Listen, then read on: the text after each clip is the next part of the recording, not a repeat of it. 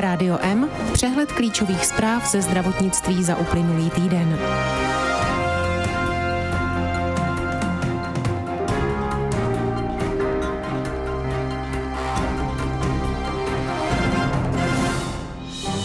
Ministerstvo pro místní rozvoj chce navýšit dotace do zdravotnictví o 5,4 miliardy korun. Po screeningu rakoviny plic se VZP nebrání rozšířit okruh preventivních vyšetření. Mezinárodní konsorcium Orfanet spustilo českou mutaci encyklopedie o vzácných onemocněních. Zákon o e-health senátní výbor doporučil schválit v poslaneckém znění. Lužická nemocnice se dočká investice 700 milionů korun. Lékařská psychoterapie se u nás příští rok opět otevře.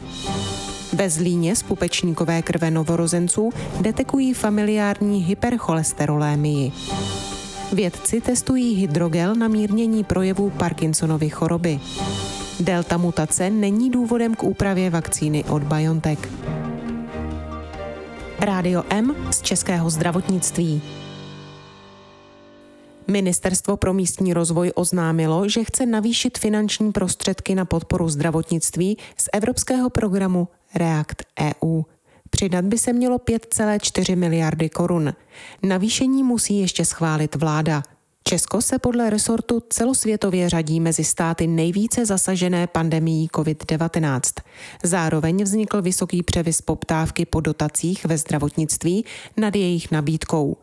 Cílem České republiky je ve shodě se záměry Evropské komise připravit zdravotní systém na případné další vlny COVID-19 či obdobných infekčních onemocnění. Podpora by tedy měla směřovat na rozvoj, modernizaci a posílení odolnosti páteřní sítě poskytovatelů zdravotní péče s ohledem na potenciální hrozby. Dotace je třeba vyčerpat do konce roku 2023.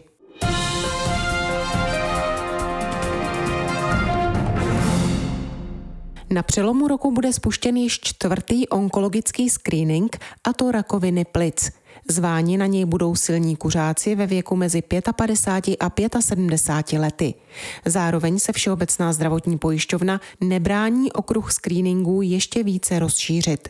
Jak v rozhovoru pro Rádio M říká její ředitel Zdeněk Kabátek, prevence je metodou efektivní, jak včas vyhledat onemocnění a zabránit jeho rozvoji a komplikacím a tím i vyšším nákladům na léčbu. Dovede si představit rozšíření screeningů i mimo onkologii.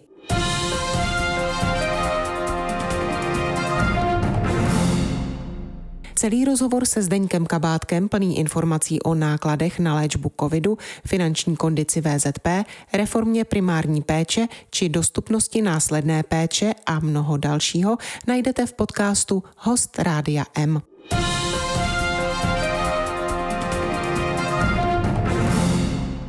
Odborníci, pacienti, praktičtí lékaři, ale také zdravotní pojišťovny mají konečně přístup k důvěryhodným informacím, terminologii a datům o vzácných onemocněních v češtině.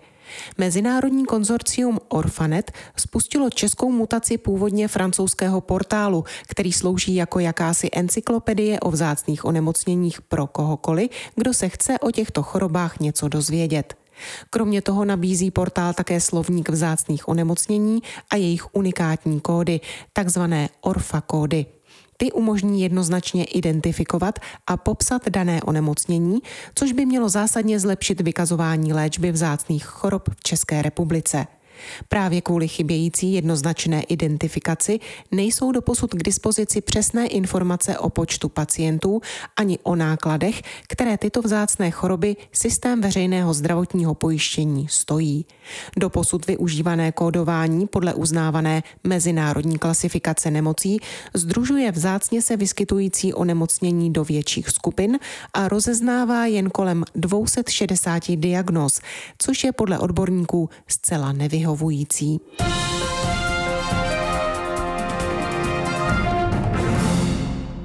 Ministerstvo zdravotnictví se chce zaměřit na organizaci a propojení onkologické péče.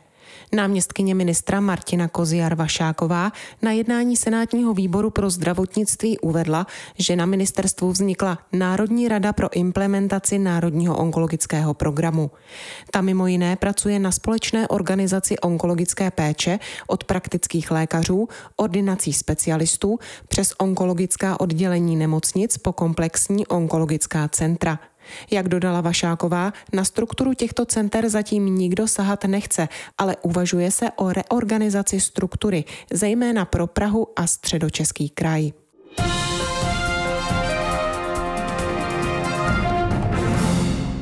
Senátní výbor pro zdravotnictví doporučil plénu Senátu, aby schválil návrh zákona o elektronizaci zdravotnictví ve znění postoupeném poslaneckou sněmovnou.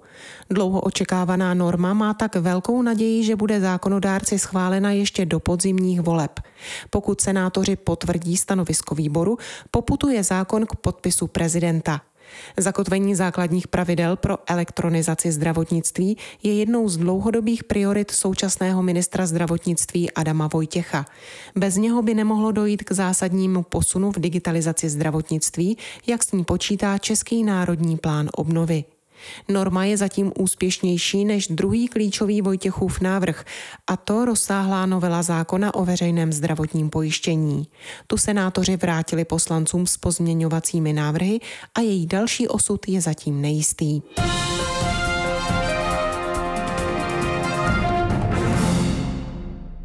Lužická nemocnice se dočká investice ve výši 700 milionů korun.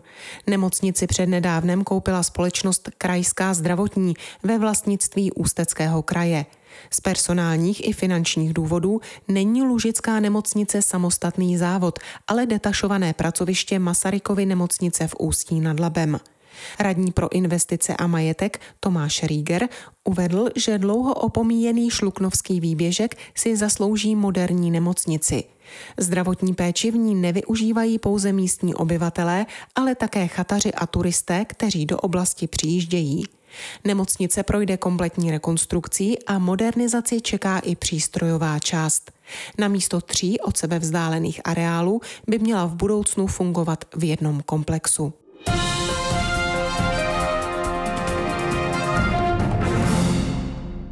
Novorozence ochrání před černým kašlem očkování podané jeho matce ještě v těhotenství.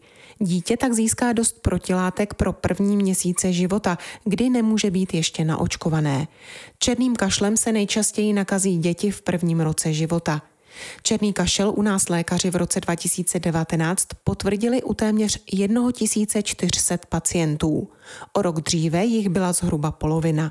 Státní zdravotní ústav upozornil, že jde o pokračování trendu nárůstu nemoci pertusí, přičemž nejvíce nemocných podle ústavu připadá na děti do jednoho roku věku a ty se nejčastěji nakazí od dospělých, u nichž už imunita vyvanula. Očkování proti černému kašli ani prodělané onemocnění nechrání na celý život. Po určité době imunita vyvane. Člověk se tak černým kašlem může nakazit i vícekrát za život.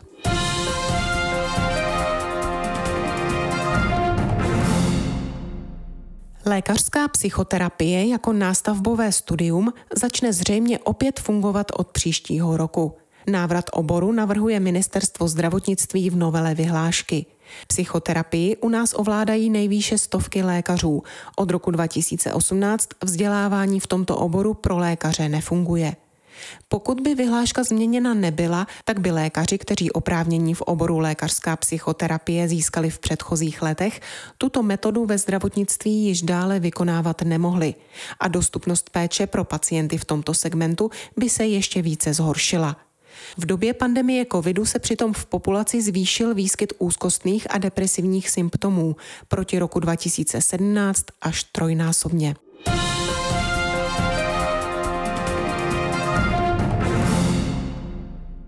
Krajská nemocnice Tomáše Bati ve Zlíně se zapojila do projektu záchytu familiární hypercholesterolémie z pupečníkové krve.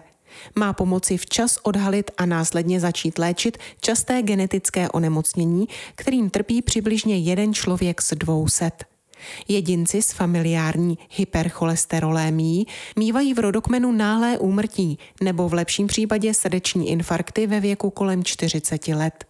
Je proto důležité tyto jedince vyhledávat na základě biochemického testování LDL cholesterolu a to v co nejnižším věku.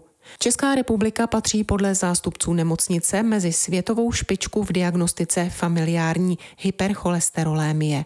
Také proto zde vznikl projekt pojmenovaný Časný záchyt familiární hypercholesterolémie z pupečníkové krve, který je garantovaný Českou společností pro aterosklerózu.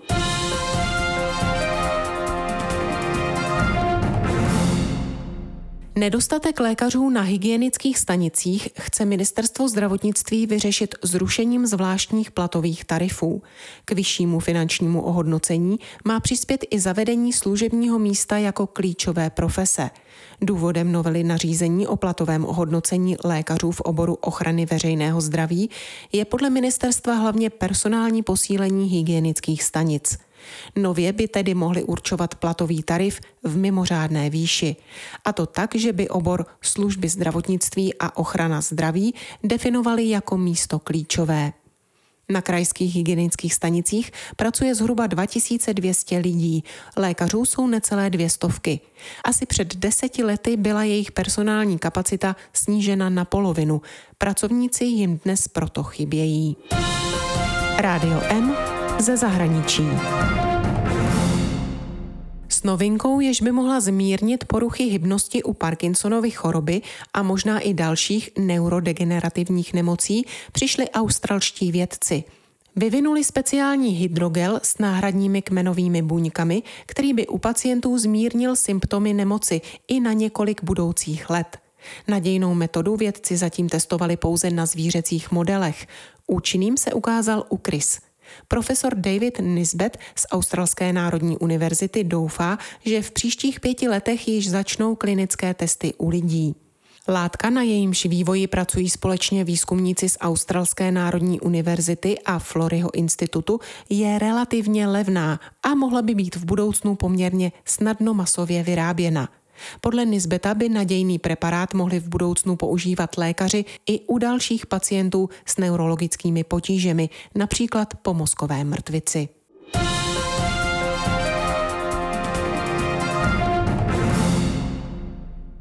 Vakcína Comirnaty společností BioNTech a Pfizer chrání i před delta mutací koronaviru – jak prohlásil šéf německé společnosti BioNTech Ugur Šáhin, není proto třeba v tuto chvíli složení očkovací látky upravovat. Rozhodnutí o úpravě vakcíny podle něj přijde tehdy, kdy bude jasné, že již nefunguje, anebo při zjištění, že očkovaným poskytuje pouze nízkou ochranu. Přijmout rozhodnutí teď by se během tří nebo šesti měsíců mohlo ukázat jako chybné, pokud by převládla jiná varianta. Nyní podle Šáhina stačí přeočkování třetí dávkou vakcíny. V České republice mají odborné společnosti doporučení k přeočkování vydat nejpozději do konce srpna. Zřejmě by se po vzoru ostatních zemí začalo s podáváním třetí dávky vakcíny u zranitelných občanů, tedy těch nejstarších. Tolik zprávy, které připravila Marcela Alfeldy-Šperkerová. Naslyšenou příště se od mikrofonu těší Marcela Žižková.